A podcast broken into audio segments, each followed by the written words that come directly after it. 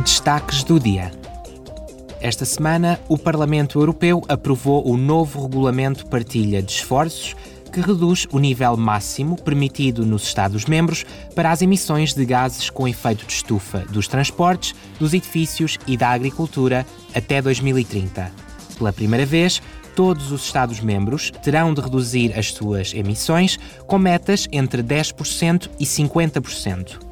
Os objetivos de cada Estado-membro para 2030 baseiam-se no PIB per capita e na relação custo-eficácia.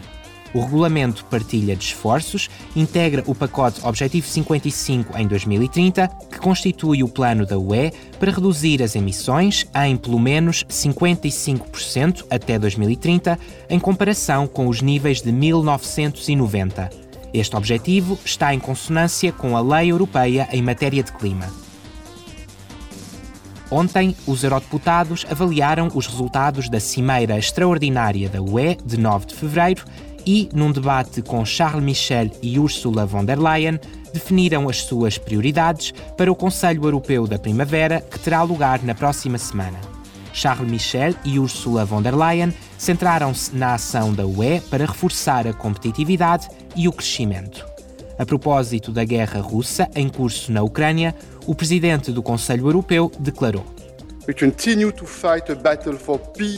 Continuamos numa batalha pela paz a batalha diplomática.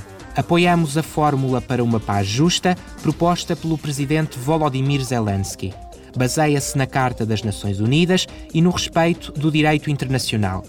Estamos a trabalhar arduamente para unir a comunidade internacional em prol dos esforços pela paz.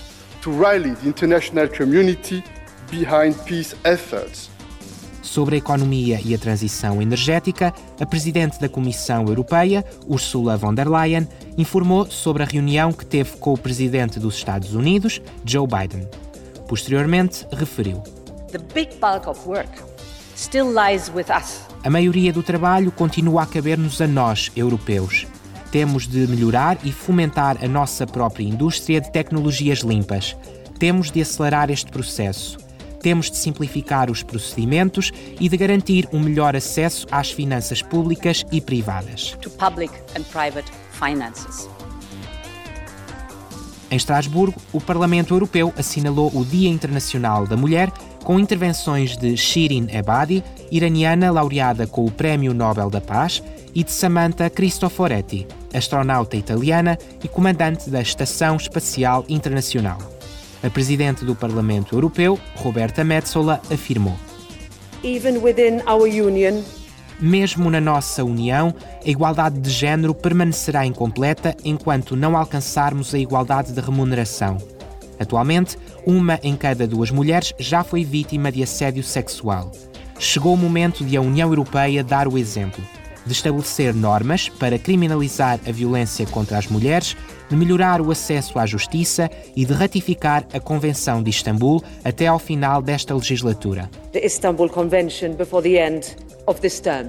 Shirin Ebadi e Samantha Cristoforetti sublinharam o papel das mulheres na sociedade. A laureada com o Prémio Nobel da Paz falou sobre as ameaças às mulheres no Irão.